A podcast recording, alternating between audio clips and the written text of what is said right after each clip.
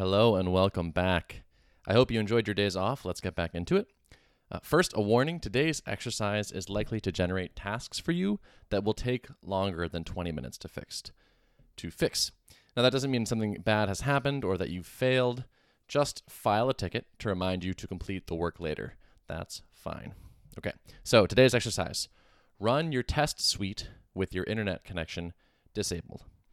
Turns out it's fairly easy to accidentally rely on an external service during test runs, and I know because I've done it many times. And this won't just make your test suite slow, but brittle. And the chances are uh, you will see a few cryptic failures when you actually try this. And so, in general, I recommend reaching for a tool like WebMock to fix issues like these. And by the way, as a bonus, WebMock has a setting to disable external web requests during test runs.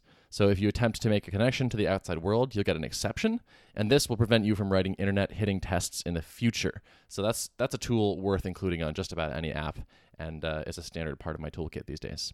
So give it a try, and as always, uh, chime in on the forum, tell us how it went, and we'll see you next time.